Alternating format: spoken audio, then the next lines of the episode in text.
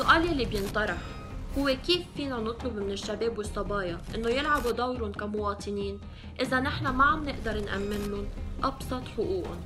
ما في إرادة سياسية بوقف الانهيار ولا في إرادة شعبية بفرض التغيير. عيب على هيك دولة سلبت منا أبسط أحلامنا يلي هي إنه نعيش كل يوم بأمان حد أهلنا. انهيار صحي، انهيار تربوي، انهيار معيشة.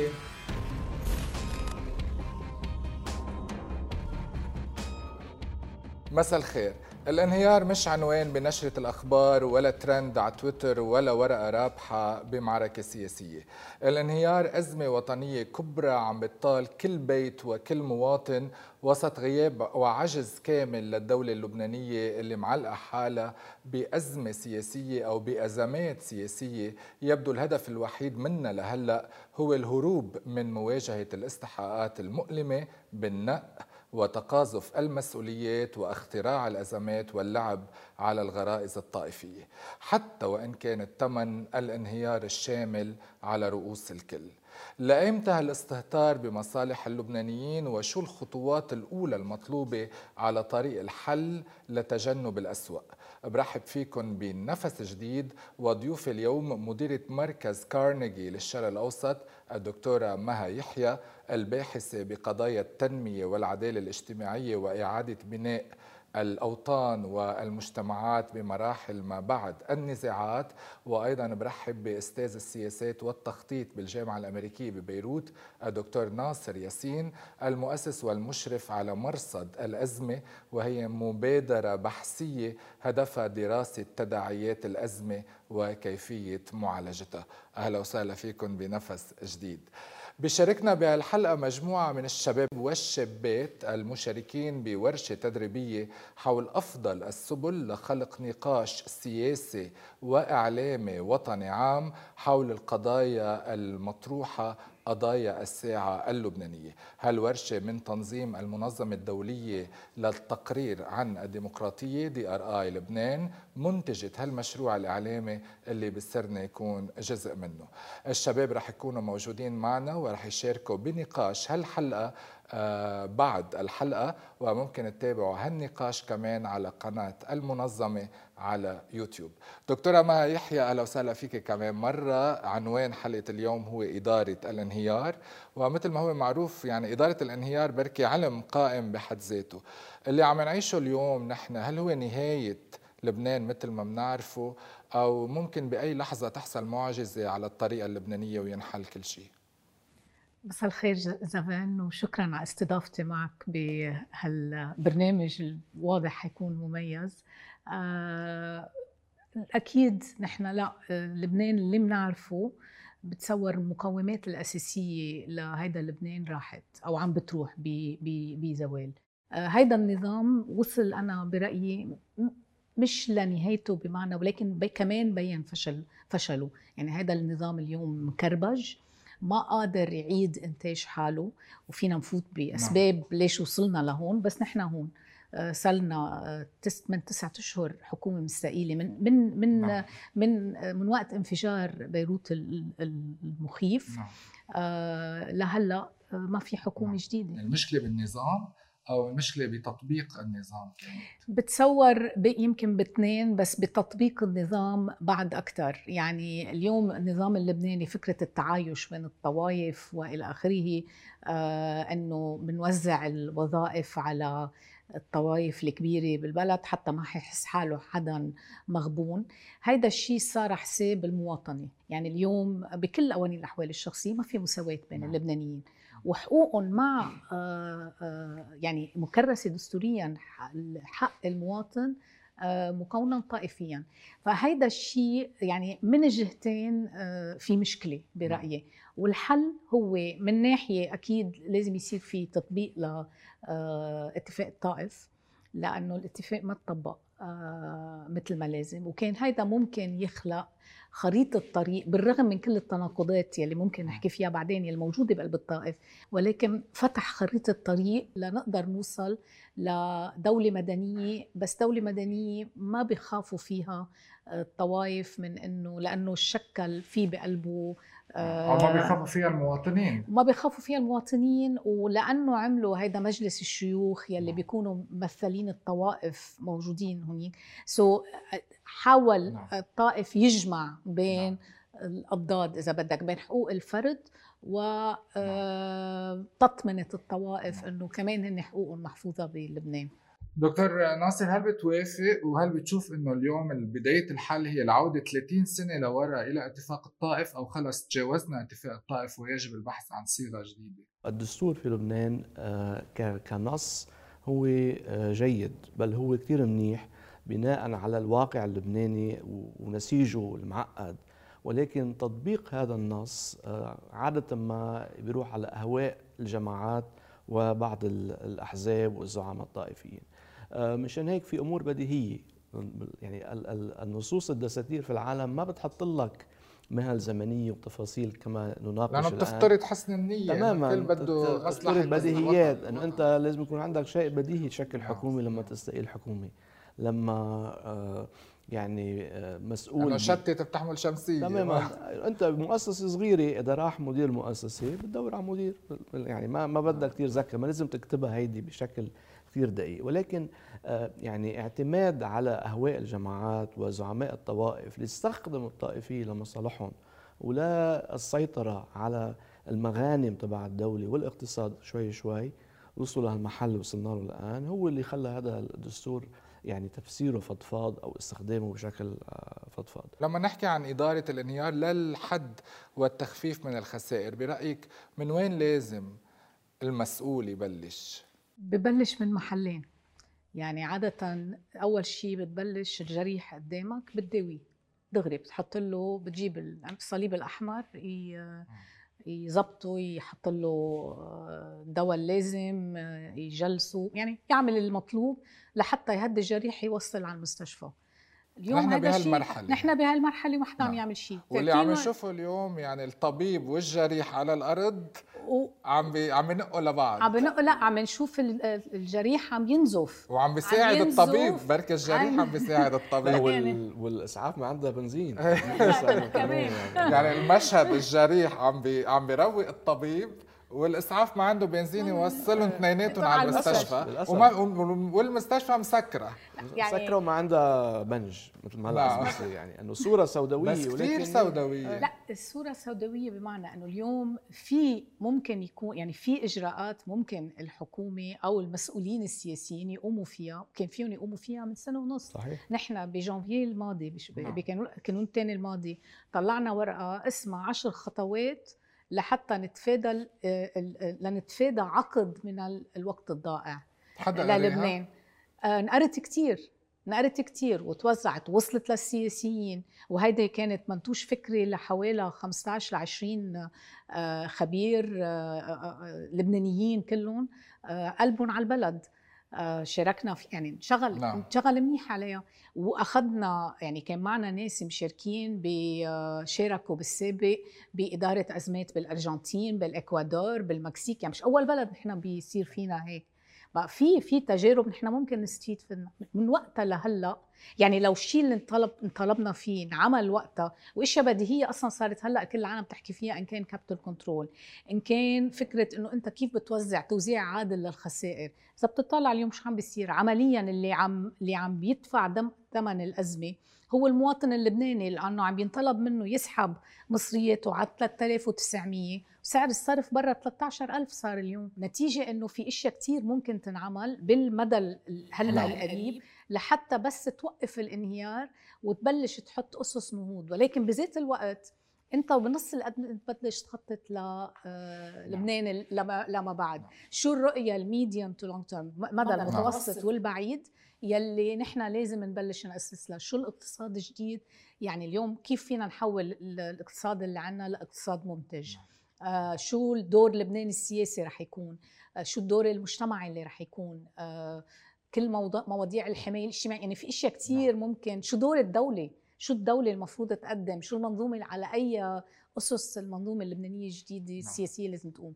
هيدا كله هلأ ببلش بلش النقاش فيه صراحة، بس مش بال مطرح ما لازم، مش, مش بمستوى القرار. حديث عم بيصير اليوم بناس أفراد آه كمان قلبهم على البلد، عم بيشتغلوا على آه هيدا الشيء، على وضع رؤية آه للبنان على المدى المتوسط والبعيد. أول شيء كيف فينا نوقف الانهيار، ثاني شيء كيف فينا نعم. ننهض لنوصل نعم. للبنان اللي نعم.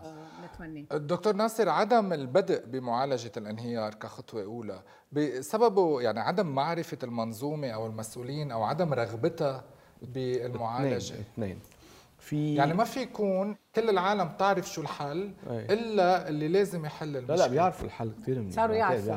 بعتقد في تعمد، يعني خلينا نطلع إنه في ببعض المحلات تعمد لنوصل لهذه المرحلة، لأنه نحكي هلأ اللي عم بيصير بموضوع رفع الدعم.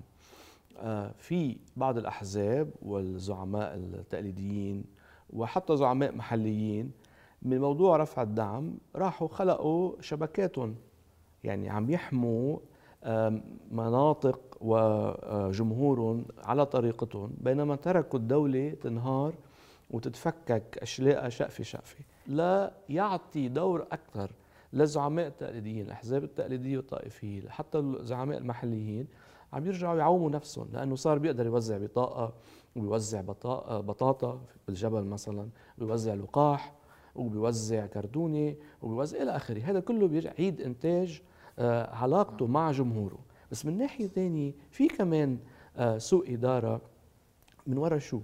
من وراء الإدارة العامة في لبنان ضعفت. كور أساسي بالإدارة العامة في لبنان مؤلف من ناس أكفياء، كان هذا يقدر يوقف بوجه الوزير والنائب ورئيس الوزراء ويقول له هيدي بتزبط أو هيدي ما بتزبط.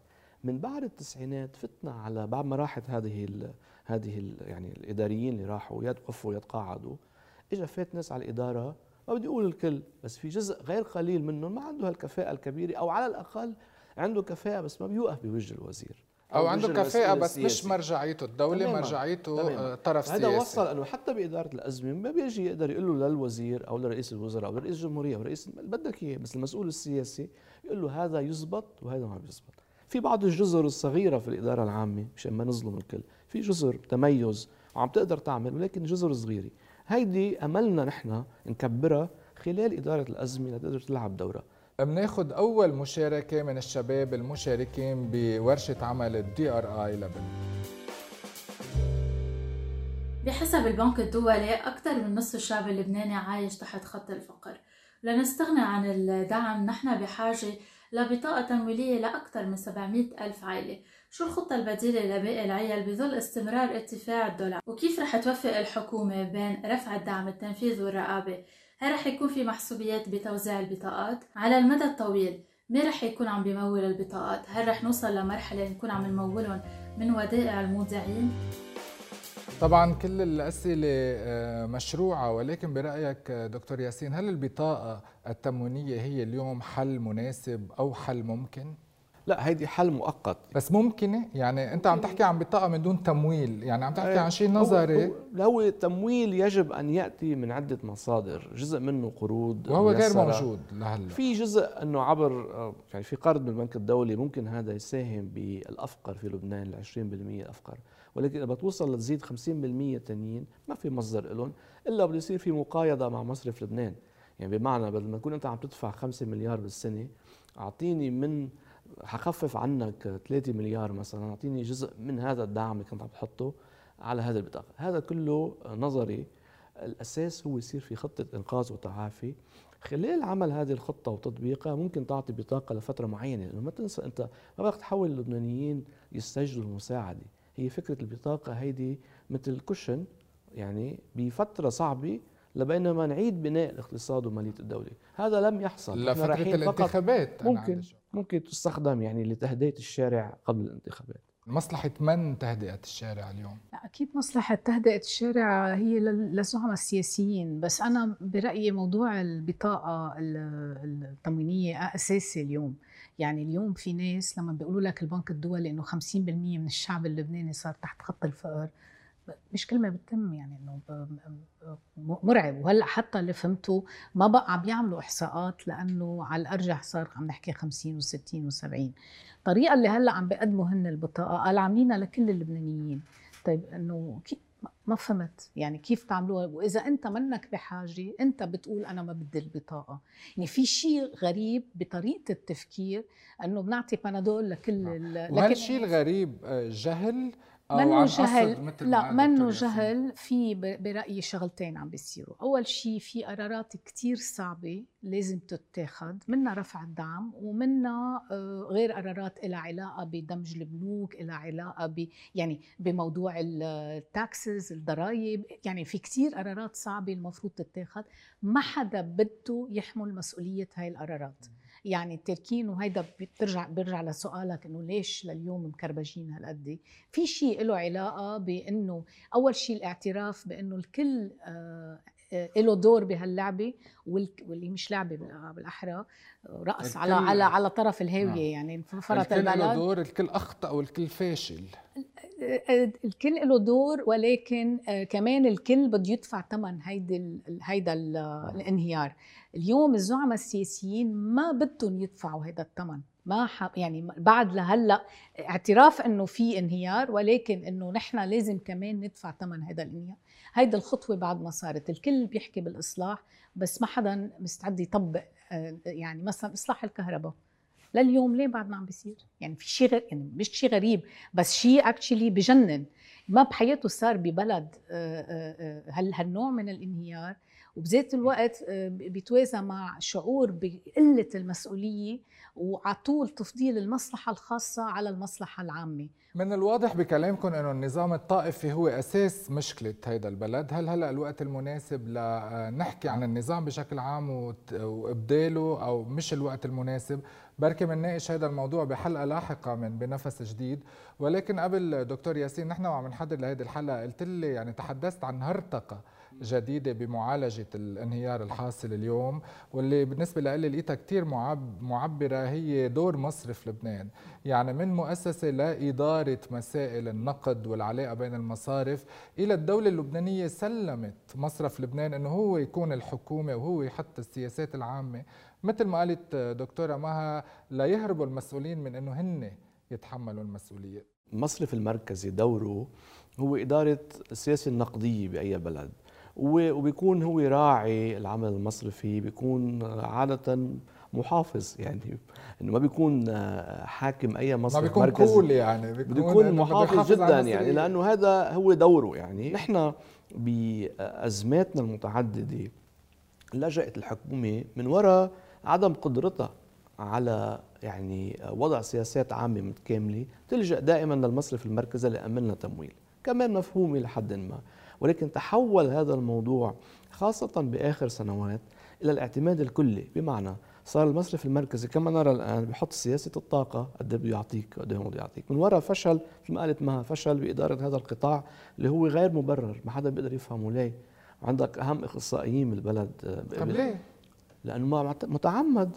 إذا أنت عندك ثلاثة أو أربعة مليار دولار سنويا بين استيراد الفيول وبين بين احتياجات يعني مؤسسة الكهرباء، وجزء من هذا الفيول هو ضمن ستة أو سبعة يشكلوا كارتيل معين في البلد، وهودي مرتبطين بناس في السلطة، شو بدك أحسن من هيك؟ والناس عم بيجيها كهرباء، فما عم ما عم تحكي. يعني بمعنى لما تنقطع تعمل مظاهرة العالم، ترجع تجي الكهرباء. منين الأموال؟ من المصارف. أموال مين؟ أموال الناس. الناس مش واعية إنه هذا اللي عم بيصير هو سلسلة يعني فاضية فارغة، أخذت كل شيء كان عندهم عبر هذه الهندسات اللي صارت. فصار المصرف المركزي هو بده يأمن تمويل الكهرباء، بعدين راح بده يعمل سياسة الإسكان، بيعمل لك هاوزنج، قروض إسكان كمان مفهومة إلى حد معين. ولكن غابت مؤسسة الإسكان وسياسة الإسكان بالبلد، صار الاعتماد كله على المصارف. هلا حاليا شو عم بيعمل؟ الأمن الغذائي هو بيحط السياسة تبعه، بيقول لك شو لازم تستورد، السياسة الدوائية كأنه هو عم بيحطها، وهذا هرطقة كبيرة لازم تنلغى. هيدي القطاعات مفروض الدولة الحكومة هي بتحط سياسات العامة تبعها، وتحت مراقبة أو يعني متابعة مجلس النواب. هذا هو المنطق اللي لازم يكون. المصرف المركزي دوره كتير قليل، وهذا لازم نرجع له بإعادة صياغة شيء من جذوره بالبلد لنرجع نبني بلد وإدارة عامة جديدة، لازم نرجع نرجع هذا المصرف لدوره التقليدي المحافظ، وترجع الحكومات والإدارة العامة هي تاخذ مسؤولياتها. سياسة الطاقة ما بيعرفها إلا مؤسسة الكهرباء، إذا في هيئة ناظمة هي اللي بتحطها مش المصرف المركزي، وهكذا دواليك. كل القطاعات اللي هلأ عندنا أزمات فيها، الطاقة والمحروقات والدواء والغذاء، صاروا لانه صار كانه كبت المسؤوليه على المصرف المركزي، المصرف المركزي هذا بانكر شو بفهمه؟ رح نسمع بعد شوي راي الشباب المشاركين بورشات عملنا بهيدا النقاش، ومن هلا لنشوف شو رايهم، خلينا نسمع كمان سؤال منهم. نحن اليوم اقتصادنا بدل ما يكون مبني على الصناعه والزراعه والتجاره والتكنولوجيا، كان مبني فقط على ال السياحة أو على الفوائد اللي كنا عم نطلعها من البنوك. وبالتالي اليوم أنا أثرت علي كشاب لبناني هي أنه أنا اليوم بطلت قادر لاقي شغل، وأنه إذا أنا اليوم كان عندي أي ابتكار معين ماني قادر لاقي له مكان بالسوق لأقدر سوقه لهيدا الابتكار. ليه؟ لأنه نحن اليوم اقتصادنا ريعي منه منتج. لهيدا السبب اليوم السؤال اللي بيطرح نفسه أنه شو هي الخطوات اللي نحن قادرين نمشي فيها ستيب باي ستيب نقدر ننتقل من الاقتصاد الريعي إلى الاقتصاد المنتج. الانتقال من الاقتصاد الريعي إلى الاقتصاد المنتج، هذا الموضوع الأول يعني اليوم لدى الكل. هل ممكن؟ وإذا ممكن لبنان يتحول إلى بلد صناعي، ليه لحد هلأ ما تحول؟ لا أكيد ممكن، وأوريدي بلش بهالسهولة. لا ما في شيء سهل صراحة، خصوصا ما تكون بنصتين أزمة، بس أوريدي هلأ عم نشوف إنه في آه محاولات س... لا لا صناعات أوريدي جديدة. يعني اليوم بسبب انهيار الليرة آه اليد العاملة عندنا كتير رخصت. بقى شاركت بندوة من شي شهر ونص آه كمية الصناعات الجديدة، لبنانيين عم بحطوا جهدهم ليخلقوا صناعات جديدة نعم. بلبنان، إلى علاقة بالأغذية، إلى علاقة بالميك اب، إلى علاقة نعم. يعني في صناعات. بس قد ايه بتكون صناعات حقيقية إذا المواد الأولية بدك تستورديها؟ هلا هيدا غير موضوع، يعني موضوع المواد الأولية عم بينشغل عليه، ولكن الحديث هلا يعني في شيء بيعدل شيء، بما إنه اليد العاملة كتير رخصت. هلا هون بنفوت على شيء ثاني له علاقه بديمومه الكهرباء، له علاقه بالانترنت، لانه كلها هيدي اشياء بتساعد عوامل اساسيه لانجاح الصناعه. ولكن عندنا الاسس اذا بدك يلي هو اليد العامله الرخيصه، النوها، الناس اللي قادره تعرف شو لازم تعمل، آه والاستعداد اللبنانيين ليمولوا هيدا الشيء. هلا